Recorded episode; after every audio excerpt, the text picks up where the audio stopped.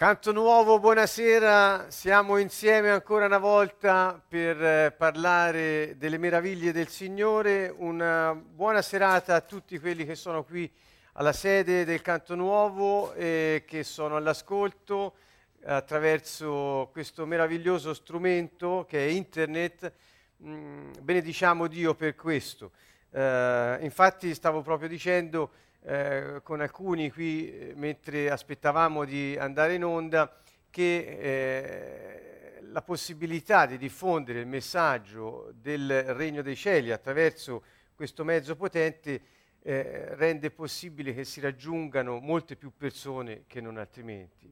E quindi questo è una cosa molto buona e ringraziamo il Signore. Stasera, ehm, dopo aver eh, diciamo, concluso il ciclo sulla lode, eh, iniziamo un eh, nuovo percorso, sempre nell'ambito del macro tema lode e adorazione, sulla adorazione. Probabilmente eh, comporterà meno sessioni della lode, anche perché, come ho detto delle volte, non è facile distinguere lode dall'adorazione in un modo netto. E anzi, più delle volte è anche bene non cercare di farlo a, tu- a tutti i costi.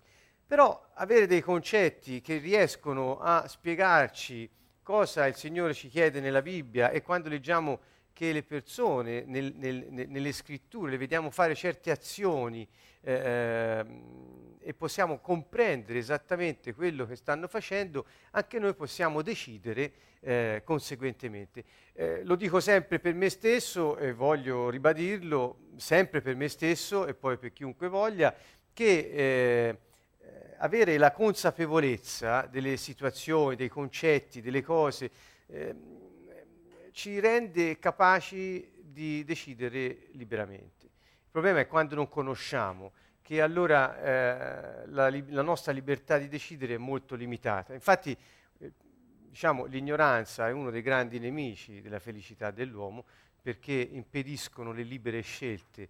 Ehm, per dare indirizzo alla nostra vita. Ebbene, dunque, queste, questi incontri che facciamo il mercoledì sera sul web, e poi sono video che restano per chiunque le voglia vedere, servono proprio a questo, a, mm, a, a, a togliere veli di ignoranza su certe cose che possono... Eh, per un motivo o per un altro, non essere mai state affrontate dalle persone, mai approfondite. A volte si hanno dei pregiudizi, sono dei luoghi comuni sulla lode, l'adorazione, alcuni pensano sia la musica, alcuni pensano che sia uno, un concerto, alcuni pensano sia un'attitudine di, di riempimento di talune altre attività quando invece scopriamo che è un uh, modo di vivere sostanzialmente verso il Signore. L'adorazione a maggior ragione. Stasera in particolare sull'adorazione introdurremo molti concetti che riguardano il regno dei cieli, che via via disseminiamo sempre durante le nostre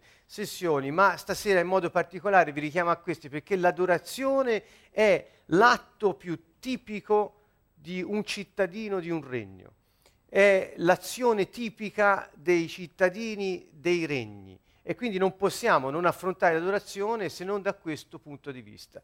Quindi Ecco, prepariamoci a togliere via tutti i veli religiosi, tutto quello che ammanta di religiosità, nel senso eh, di ritualismo o di dovere o di altre cose, metteteci quel che volete, per capire l'essenza. L'adorazione, come la lode, è un atto politico nel regno dei cieli. Cercherò di spiegare un po' meglio questa mia affermazione un po' forte, per qualcuno me lo immagino, ma insomma andiamo avanti. come vedete, eh, vorrei iniziare da qui. In un regno è necessario adorare il re. Non si può parlare di regno se eh, non eh, si ha la consapevolezza di chi è il re e cosa è dovuto al re.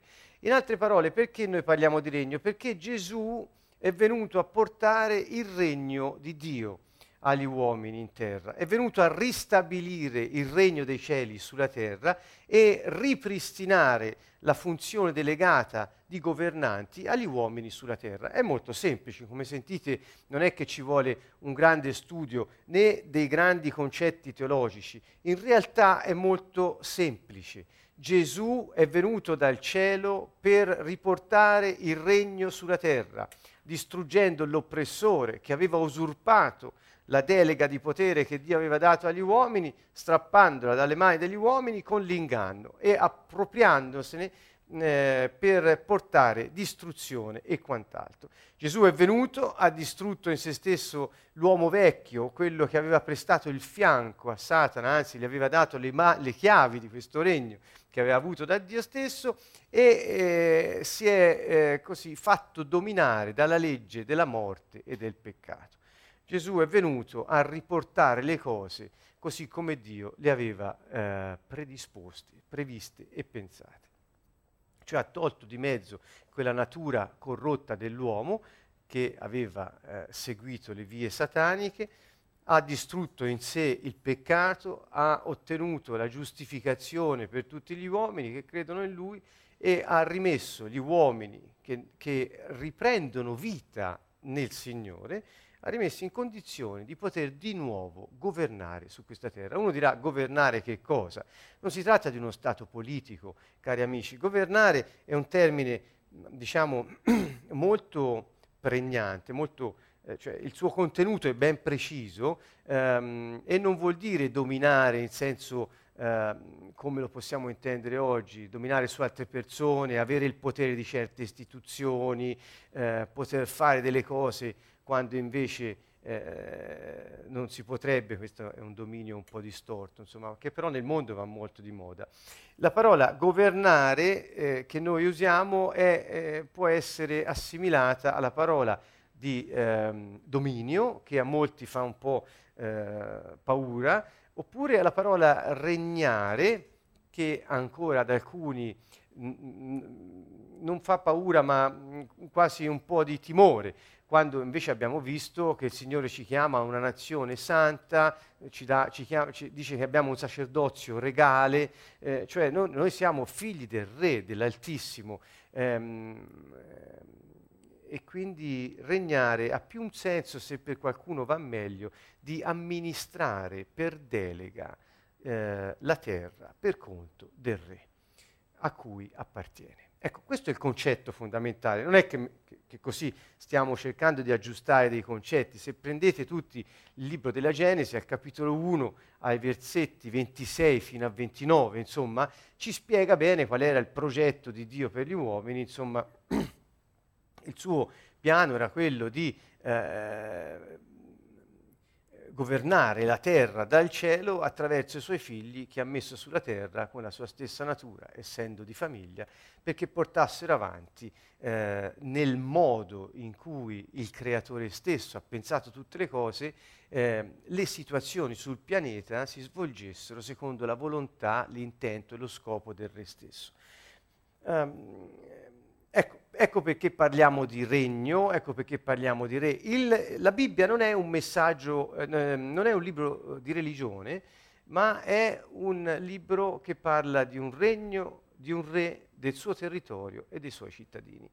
Quindi questo eh, sposta l'accento da tutti quei fronzoli religiosi che le persone spesso hanno messo intorno alla Bibbia, o per ignoranza o per giustificarsi o giustificare altre cose, ecco, le, le depura un po' tutto quello che è il contenuto biblico e ci riporta a un'essenza pratica della vita con Dio su questa terra.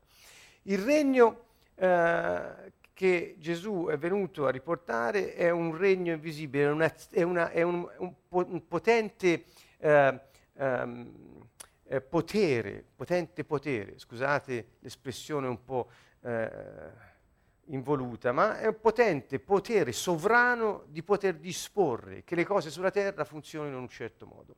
Quando si parla appunto di questo eh, è bene andare un po' per gradi e quindi ora iniziamo da quello che è l'atto di, mm, di, riverenza, di onore, di omaggio che i cittadini rendono al loro re, l'adorazione appunto così come la lode che già abbiamo visto. L'adorazione è, è, ehm, è la più antica pratica umana, da sempre troverete eh, che eh, gli uomini hanno sempre messo in essere atti e pratiche di adorazione verso divinità.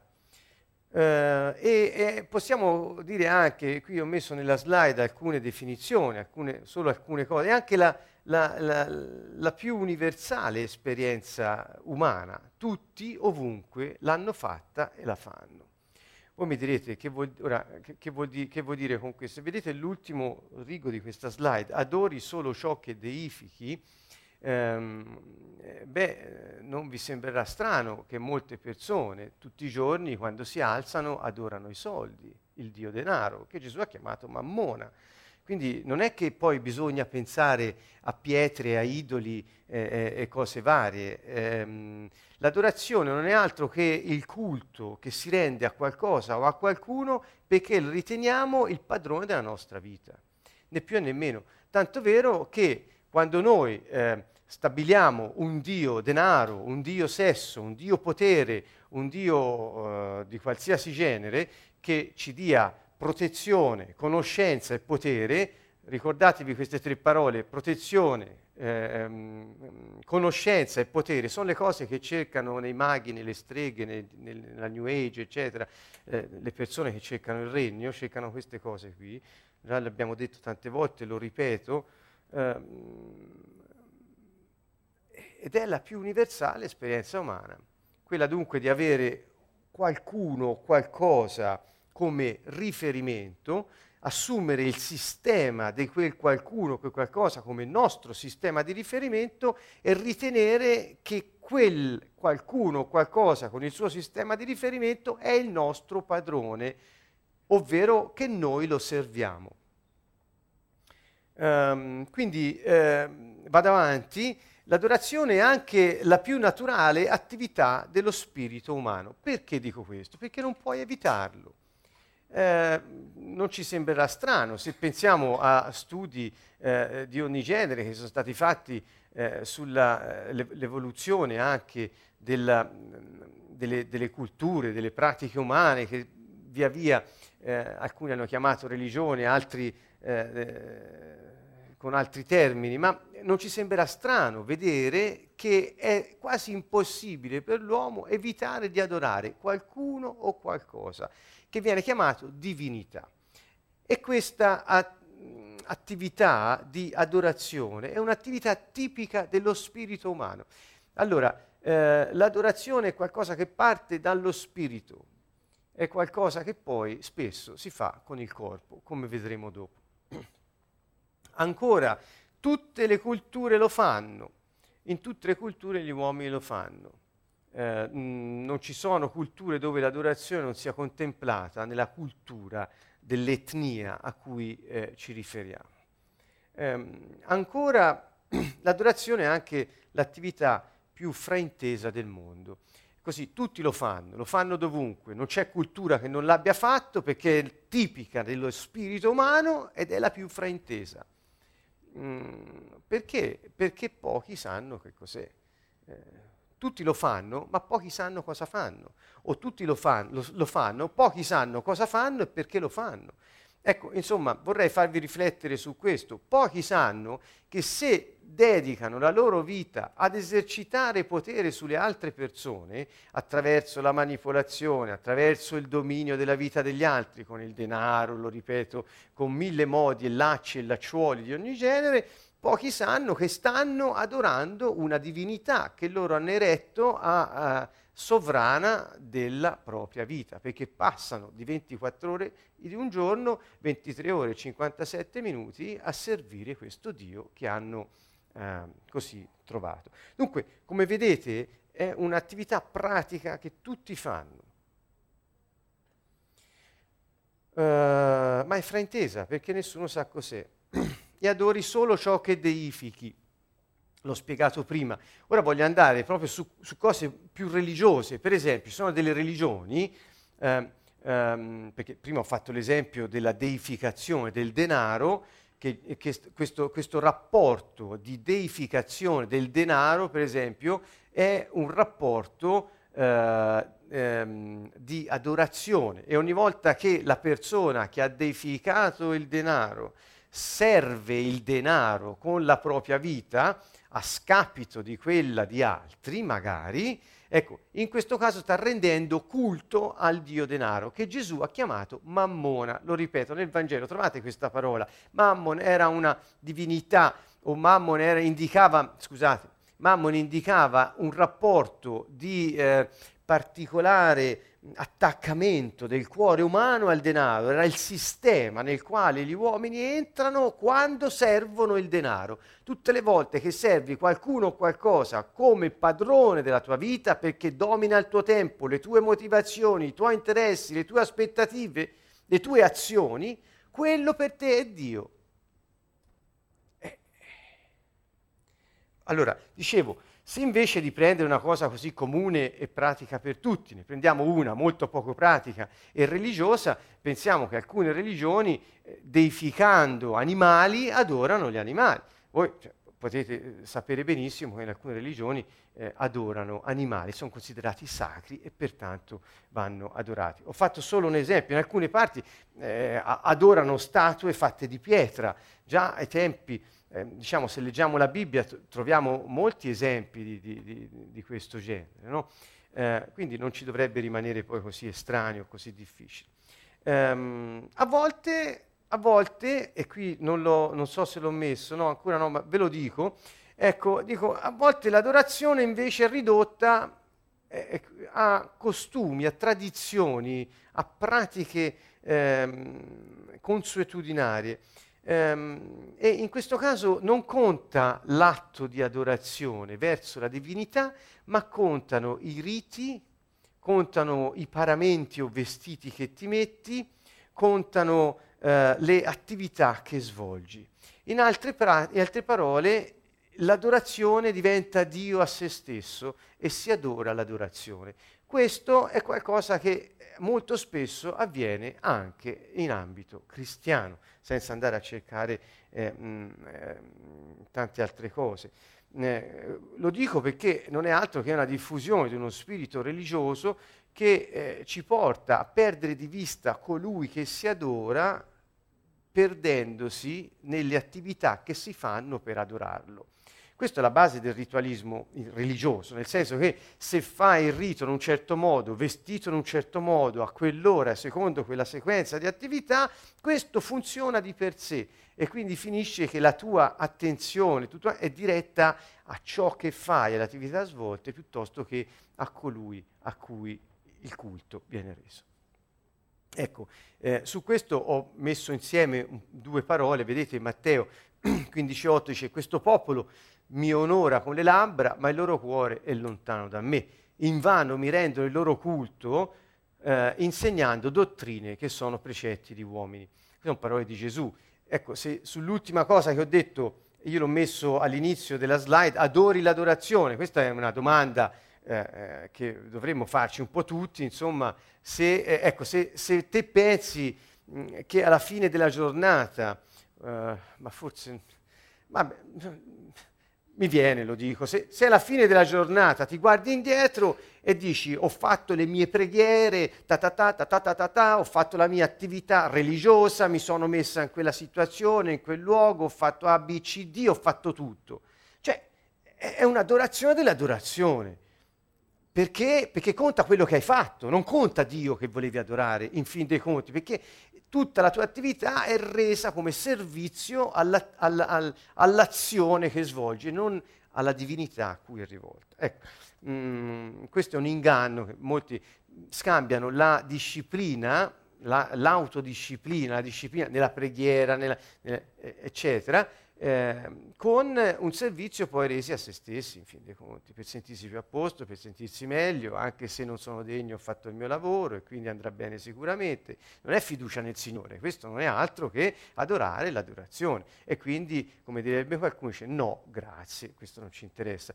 Gesù del resto ha detto Guardate, Giovanni 4:20, il Vangelo di Giovanni, dice, i nostri padri hanno adorato su questo monte, ma voi dite che a Gerusalemme è il luogo dove bisogna adorare. Qui era la Samaritana che parlava con Gesù. Cioè, questa donna cosa stava dicendo? Stava riferendosi a posti, a luoghi dove si può adorare Dio. E in questo modo eh, eh, spostava l'attenzione non su Dio che si adora, ma sul luogo o l'attività che si svolge in quei luoghi per adorare Dio. E in questo modo spostiamo l'accento ehm, rispetto a quello che invece stiamo dicendo. Allora, ecco, spero un po' di, eh, di, di, di aver così dato un minimo di, eh, ehm, di informazioni iniziali, diciamo. Ecco, ci, ci sono delle persone che eh, riescono ad adorare Dio soltanto in certi posti, soltanto se entri in qualche edificio, soltanto se ti trovi a una certa ora in una certa situazione.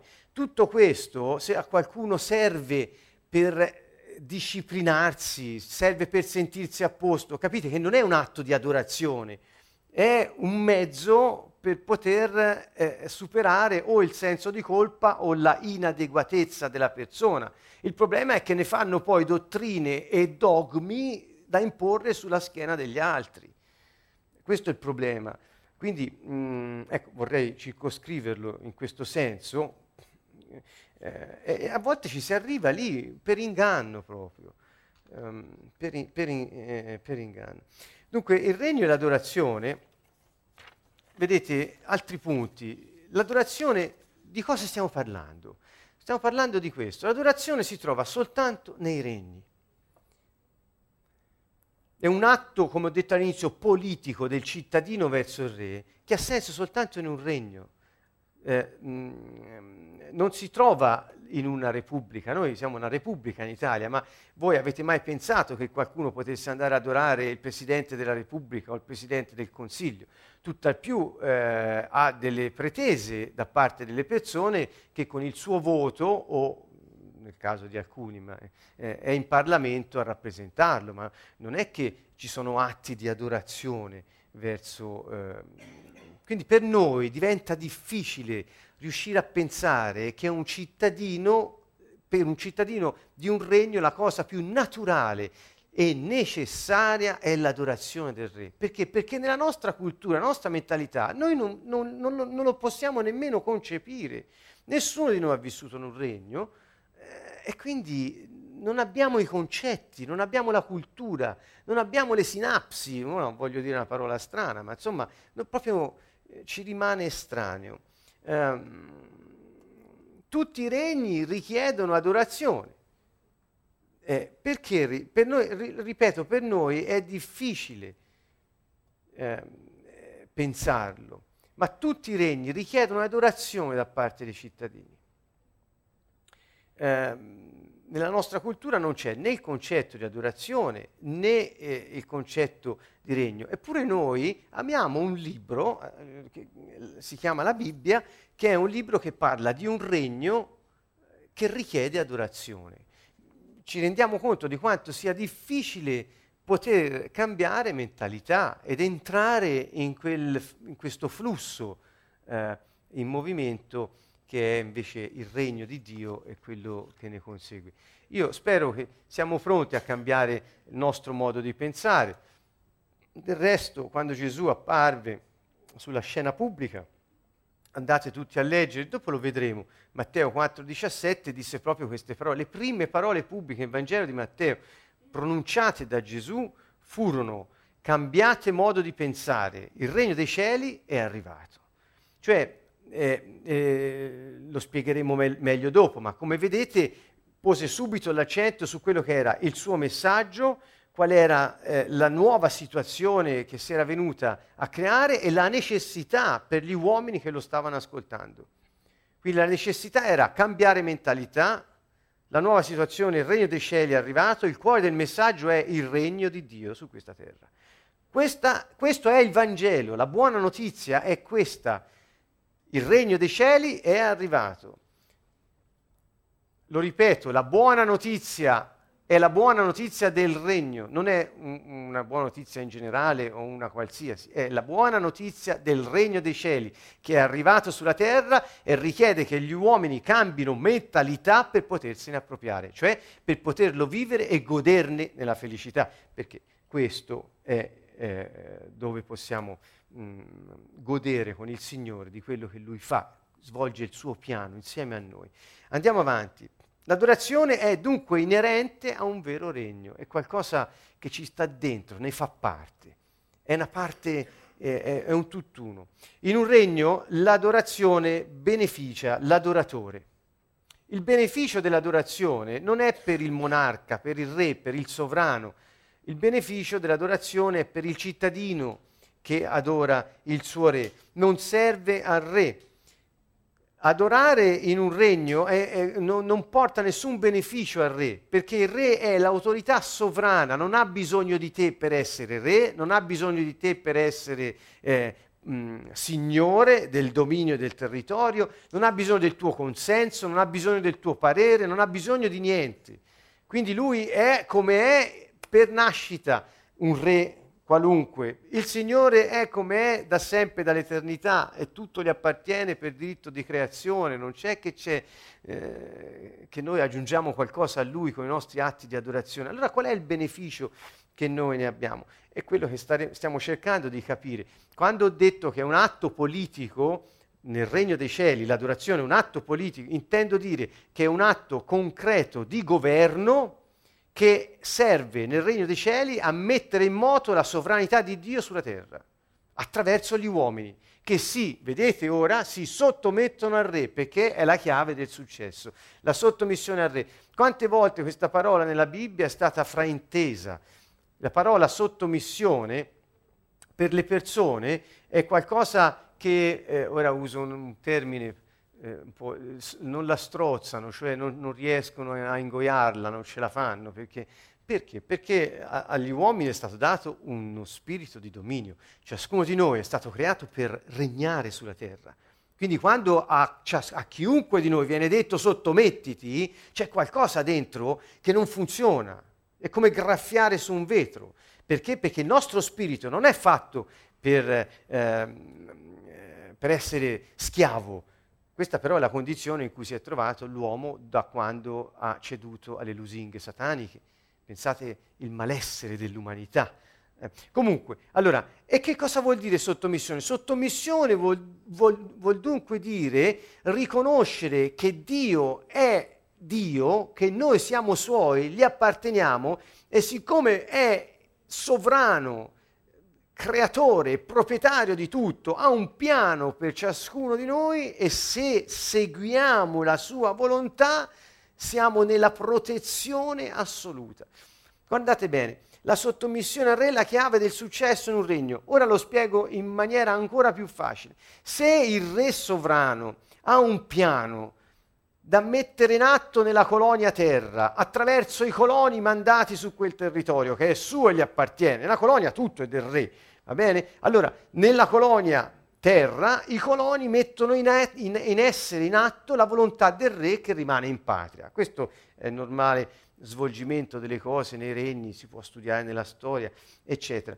Quando nella colonia i coloni aspettano le istruzioni del re, aspettano i rifornimenti dalla patria, aspettano l'esercito, insomma, aspettarsi che il re svolga il suo piano per e attraverso i coloni nella colonia, quella è l'atto di sottomissione. Quindi non è una sottomissione servile, svilente, è un concetto diverso, è un concetto di um, um, godimento filiale della bontà paterna.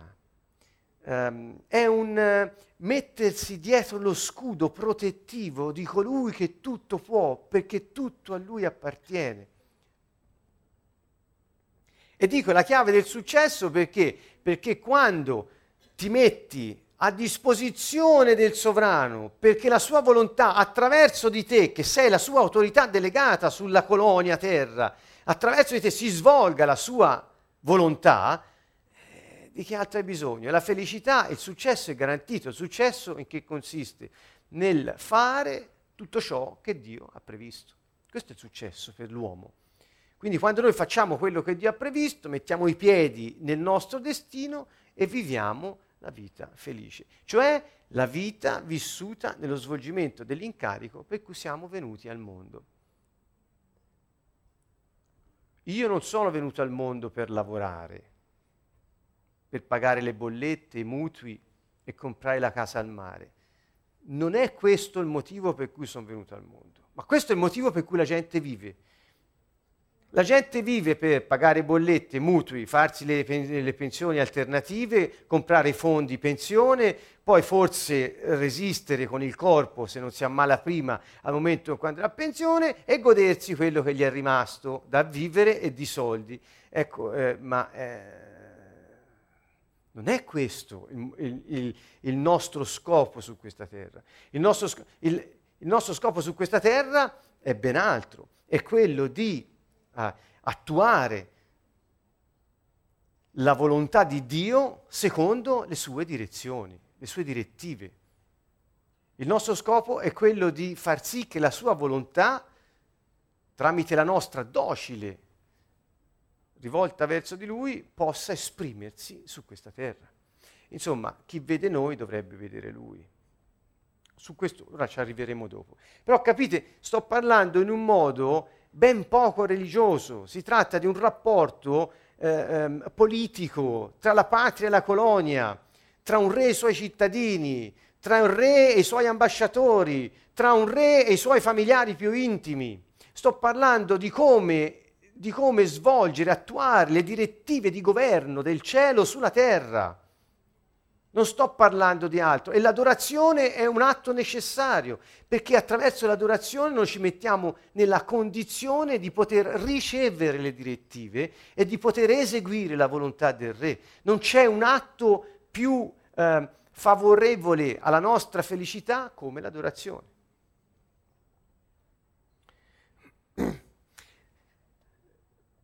La priorità nei regni è la sottomissione al Re. Come eh, non, non, credo di averlo scritto, no? in una repubblica la priorità è l'indipendenza.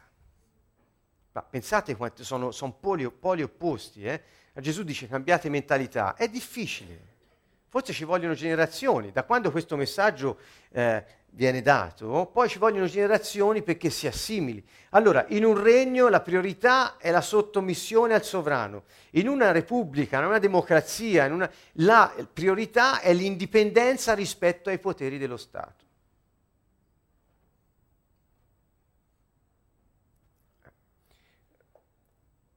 Noi non abbiamo il concetto di adorare un leader, il nostro concetto base è l'indipendenza. Più siamo indipendenti eh, e più siamo garantiti, protetti nella nostra incolumità, nella nostra individualità, nei nostri beni. Quindi nella nostra cultura l'indipendenza è il valore da tutelare, nella cultura di Dio l'indipendenza è il problema da eliminare.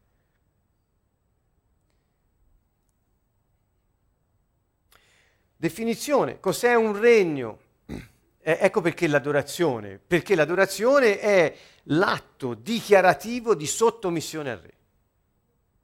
Quando adori Dio, dici disponi, fa, io ti appartengo, aspetto solo di conoscere la tua volontà e la metterò in atto, qualunque essa sia. Non seguirò la mia volontà, ma la tua. Sentite bene, quando Gesù era nel, nel, in attesa che venissero ad arrestarlo la notte del suo arresto, lui ebbe un colloquio con il padre e disse se è possibile che passi da me questa cosa, io sentiva il peso di quello che stava per avvenire come uomo, ma disse però, disse padre, sia fatta la tua volontà, non la mia, sottomissione totale. Ecco perché ebbe successo. Il successo per Gesù fu quello di andare liberamente incontro alla morte, di morire, perché se non fosse morto non poteva risorgere, distruggere così il potere satanico. L'insuccesso di Gesù sarebbe stata l'indipendenza rispetto al piano di Dio, e cioè il piano del Padre. Eh, guarda, io non me la sento, non ci vado. Ecco. In quel caso avrebbe salvato la sua vita, ma in realtà avrebbe perso l'incarico, avrebbe perso lo scopo, avrebbe perso, eh, cioè non avrebbe realizzato quello per cui era venuto sulla terra riportare il regno agli uomini. Definizione, cos'è un regno? Un regno è il potere sovrano e l'influenza sovrana, l'ho messo per errore, l'influenza sovrana di governo di un re sul suo territorio, che è chiamato dominio, sì da impattarlo con la sua volontà, la sua intenzione e il suo scopo. Quando parliamo di regno, eh, un modo di intendere questa parola è l'insieme dei cittadini di un regno, oppure il territorio è un regno, ma in realtà il regno è la relazione che c'è tra il re e il suo territorio, che è una relazione di sovrano governo. Quando Gesù diceva il regno dei cieli è arrivato, stava dicendo che il potere sovrano e l'influenza sovrana di governo del cielo sulla terra è arrivata sulla terra. E l'ha riportata attraverso un uomo, per ridarla agli uomini affinché tornino ad amministrare i beni che Dio ha creato per la loro felicità. Sentite come... Come la, la, religione non ha spazio, eh, scusate, ancora una volta io lo dico, religione, nessuno si offenda, io non sto dicendo fede, chiese, eh, confessioni, non intendo questo, eh, dottrine, cioè, non, non, parlo di religione intesa come quel sistema quasi psicologico dell'essere umano che per poter sopravvivere ha bisogno di cercare Dio e cerca lui di raggiungerlo attraverso azioni, attraverso riti, attraverso comportamenti che possano eh, farlo sentire gradito alla divinità in qualche modo. E qui il contrario, è Dio che è sceso a trovare gli uomini, si è fatto uomo ed è venuto sulla terra, il contrario, a, a, portare cosa? Un'azione di governo, un potere sovrano. Su cosa? Sulle circostanze. E questa è la differenza.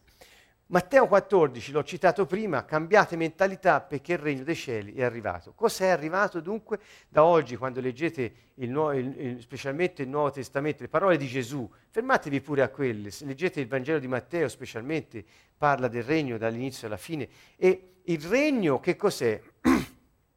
Quando, allora, cambiate mentalità perché il potere sovrano del cielo e l'influenza sovrana del governo di Dio sulla terra è arrivata e siccome è arrivata impatterà questo territorio e tutti voi, perché siete di sua proprietà, come il territorio su cui camminate, vi impatterà con la sua volontà, quel suo intento, la sua intenzione e il suo scopo. Non possiamo più sfuggire. Questo era il messaggio.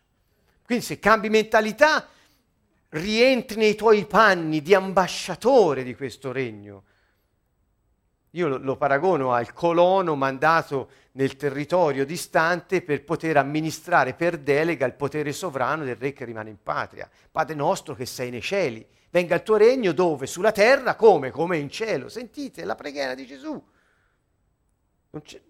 Se ci abituiamo un po' a, a cambiare modo di ascoltare il Vangelo, capiremo che quello che Gesù ha fatto, ha detto, ci ha mostrato, non è altro che renderci la capacità, quella grazia particolare di poter svolgere lo scopo per cui siamo stati creati. L'estensione, qui un breve accenno lo voglio fare, eh, l'estensione eh, perché eh, eh i regni si espandono, colonizzano, diffondendo la cultura della patria e quello che accade in patria accade nella colonia. Eh, molto semplice, cioè eh, uso ancora questo parallelo sulla colonia la colonizzazione perché ci può aiutare a capire meglio i concetti, ma solo per questo lo uso per, per avere una migliore eh, spiegazione alla nostra mente di quello che stiamo dicendo.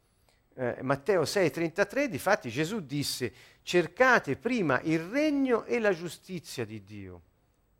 E tutte le cose di cui avete bisogno vi saranno date in aggiunta, cioè non perdete tempo a cercare le cose, a cercare di risolvere da voi le situazioni. Gesù usò delle parole molto precise, disse non ti preoccupare di quello che mangerai, di quello che berrai, di quello che vestirai, ecco, no, le cose, quello che ti serve è qualcosa che Dio ti dà perché ti ha creato per uno scopo e per lo scopo che hai e l'incarico che ti ha dato non ti mancherà niente. Come può mancarti qualcosa se quell'incarico te l'ha dato lui ed è lui quello che ti può dare il necessario? Sarebbe sconsiderato quantomeno.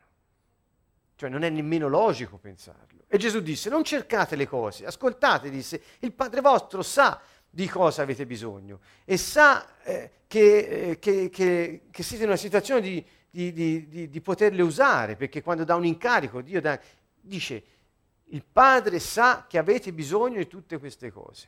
Voi preoccupatevi di cercare il potere sovrano, di cercare che cosa? Guardate ancora, il potere sovrano, l'influenza sovrana di governo di Dio sulla terra attraverso di voi, sì che la sua volontà si compia e la sua giustizia, sì che la sua volontà si compia. Il resto è affare di Dio.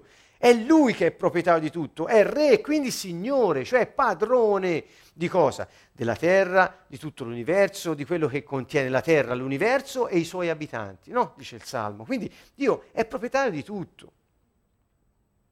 Ecco perché in un regno abbiamo sempre il re che è anche signore. non sono mai distinte queste due eh, parole. Dunque, ripeto ancora che eh, il, il, messaggio della Bibbia è il messaggio di un regno, di un re, dei suoi figli eh, e del suo potere sovrano delegato ai figli sul territorio dove sono stati messi. Appartenere alla famiglia reale è un concetto diverso che appartenere ad una religione. Non c'entra niente. La religione non parla di azione di governo eh, perché la volontà di Dio accada sulla terra. Eh, è, è, diverso.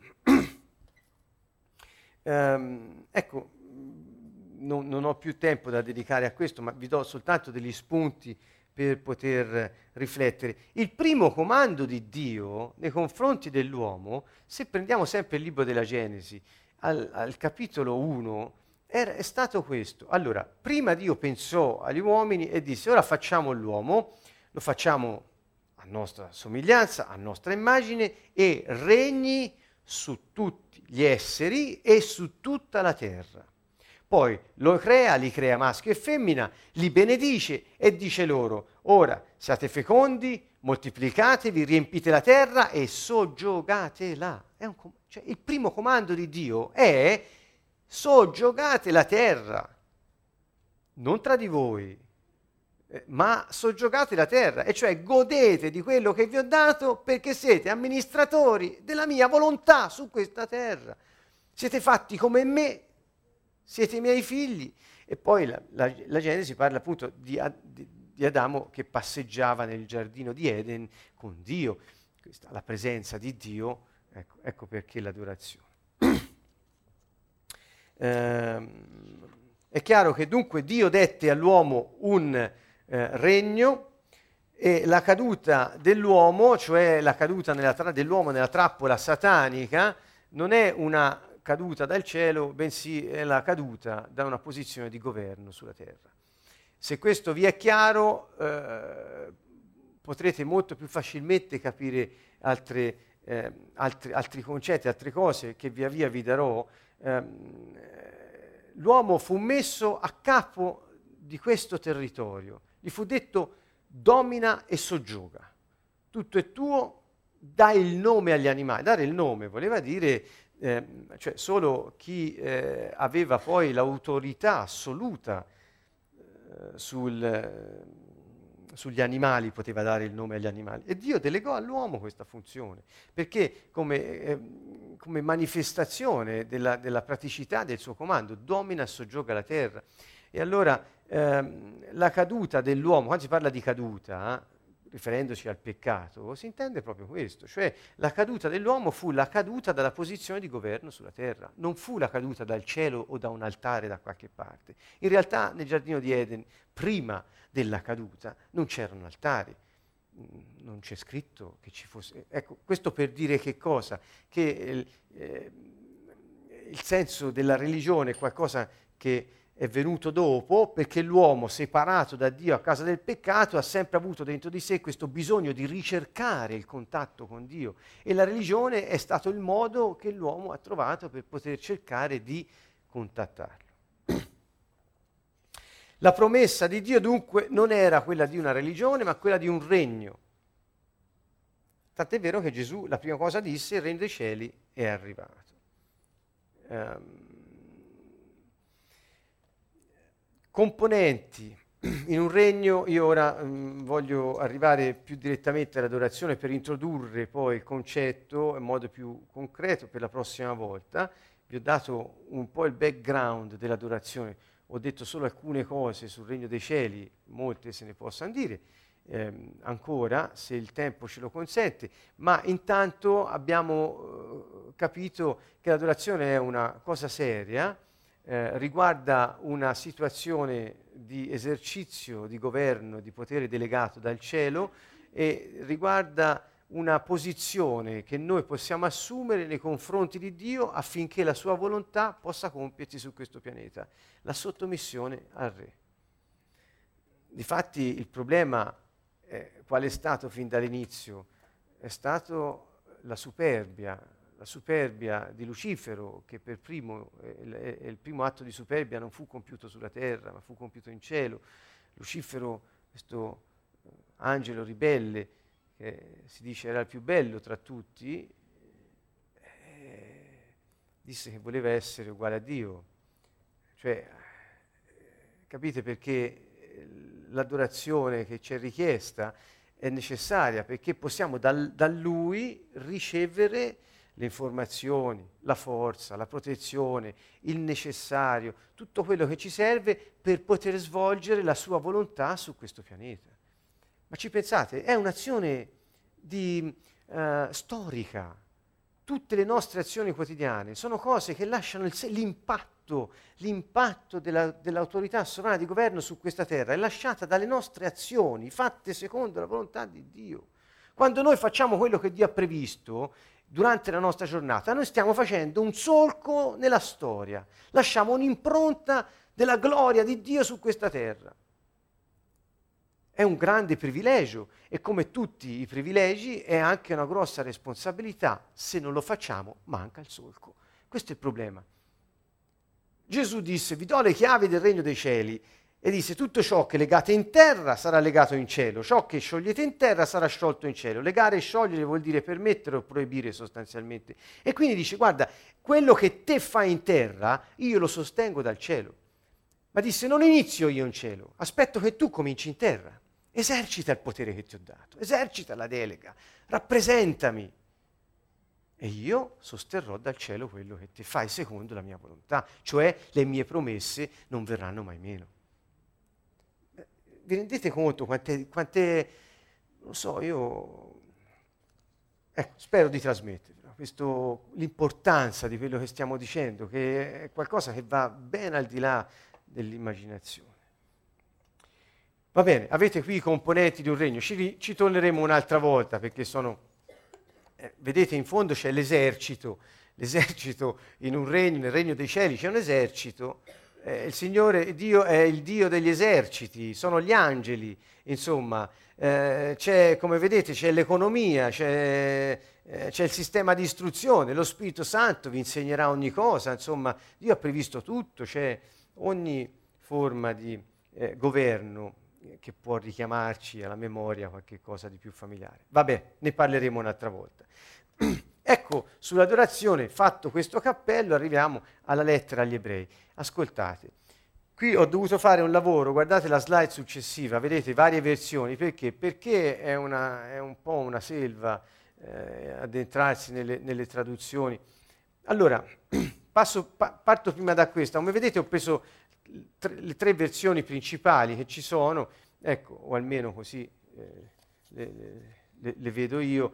Mm, questa, uh, questa, lettera dice, partiamo dalla nuova riveduta, che è una, una versione eh, della, de, della, Bibbia, perciò ricevendo un regno che non può essere scosso, siamo riconoscenti e offriamo a Dio un culto gradito con riverenza e timore, perché il nostro Dio è anche un fuoco consumante.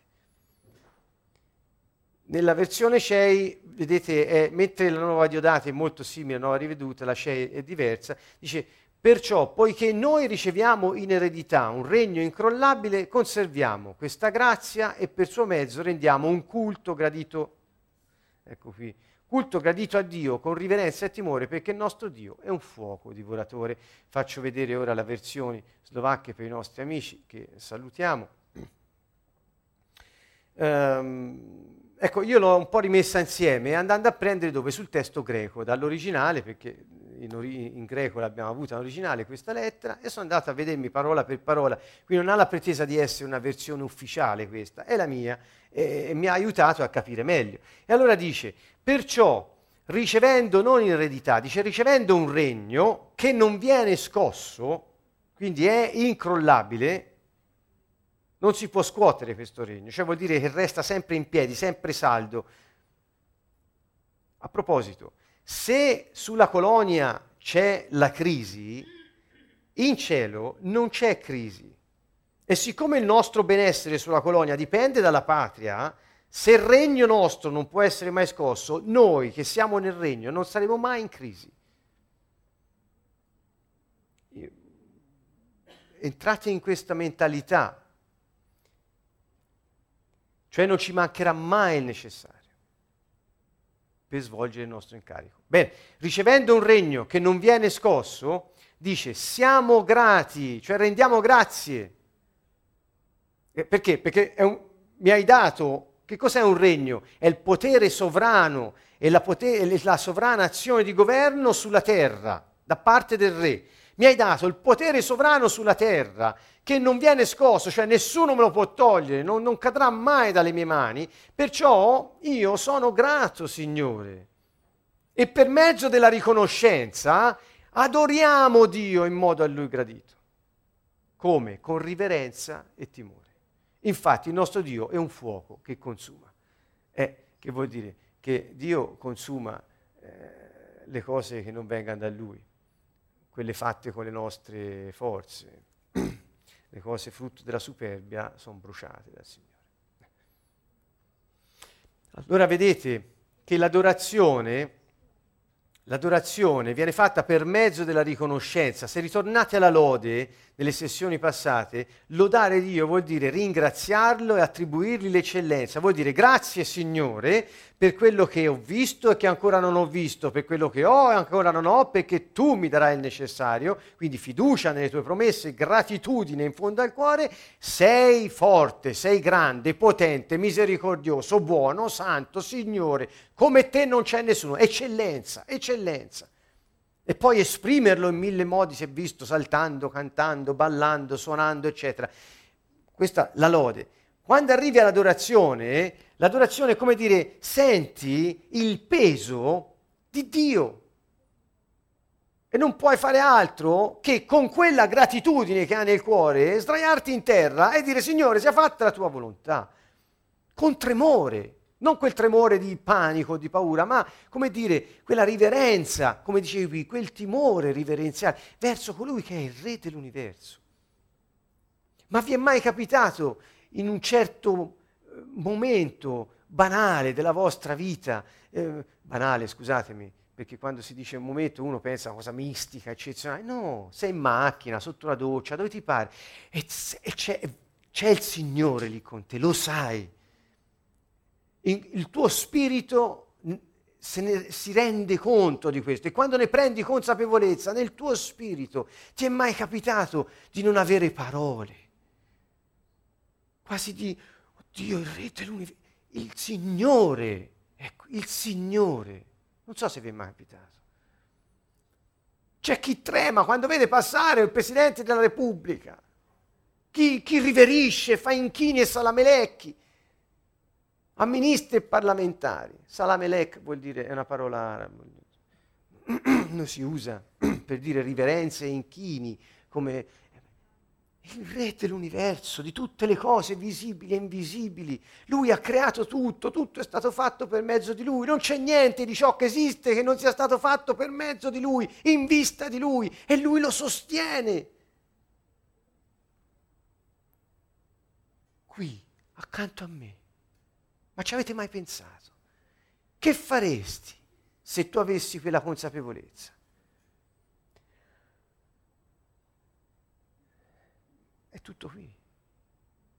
Ti viene solo da dire, Signore, come ho potuto nemmeno stare zitto?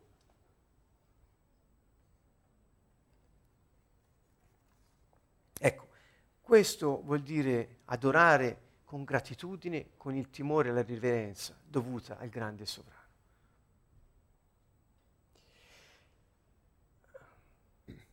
Vedete, l'adorazione non serve a Dio. Nel libro degli Atti è chiaro.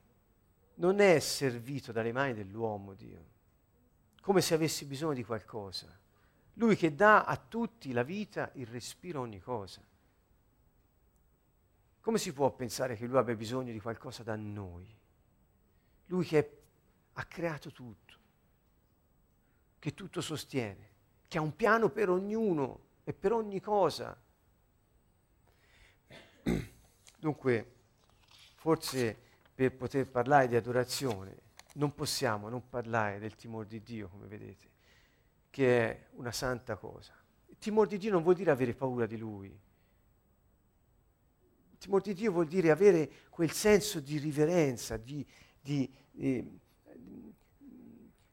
di dentro di te scatta come dire il re, il re in persona è qui, colui che parlò e fece i cieli, la terra. E io oso dire, senti, scusa, ma io ancora non ho visto questo, te l'ho chiesto in preghiera, ma, ma ti rendi conto? Ecco, allora questo sano timore dentro di noi, se iniziasse a lavorare, sfocerebbe naturalmente nell'adorazione. L'adorazione è la manifestazione visibile, evidente del timore di Dio Oggi pregavo con un salmo e diceva, Signore, fammi vedere le tue vie perché io possa camminarci. Fammi vedere perché ho bisogno di... di, non, non, voglio vedere tutto, ma fammi vedere dove devo mettere il piede oggi, ora. E poi dice, donami un cuore semplice che tema il tuo nome. Un cuore semplice che tema il tuo nome. Pensate in un regno, il grande sovrano è il timore che può avere un cittadino a disobbedire a un ordine suo, anzi a fare una cosa di sua iniziativa, in contrasto con quella del sovrano. Com'è possibile in un regno far conciliare? È, imp- impossibile.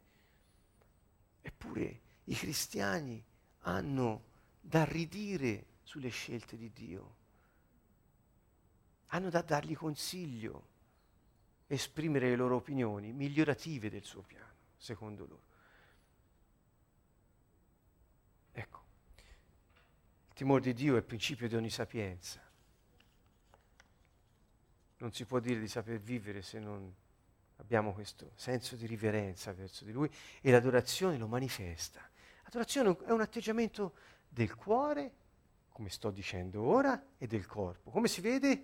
Perché eh, c'è un atto di adorazione che consiste proprio nel prostrarsi a terra. Lo vedremo meglio. L'importante è che capiamo che è uno stato del nostro cuore nei confronti del Re Signore. Ecco, perché allora adori? Ecco qui prima, eh, il prossimo, mh, ci sono i sensi di alcune parole, la prossima volta. Chiudiamo con questo. L'adorazione è naturale in un regno. È nella natura di un regno che i cittadini adorino il loro re e se non capisci l'adorazione, tutto ciò che ti resta sono rituali senza alcun beneficio. La triste sorte di chi non comprende l'adorazione ma è intrappolato nei meccanismi religiosi è questa. Non ne hai beneficio, ma fai una gran fatica per fare quel che ti hanno detto che è bene che tu faccia. Ma non c'entra niente con le azioni di governo di Dio, la sua volontà che impatta la terra, noi ambasciatori per Cristo, non c'entra niente. Ecco, spero di avervi, eh, come dire, così trasmesso un po' il, il senso della, dell'adorazione e del regno nell'ambito del quale è dovuta al Re, Signore e Sovrano.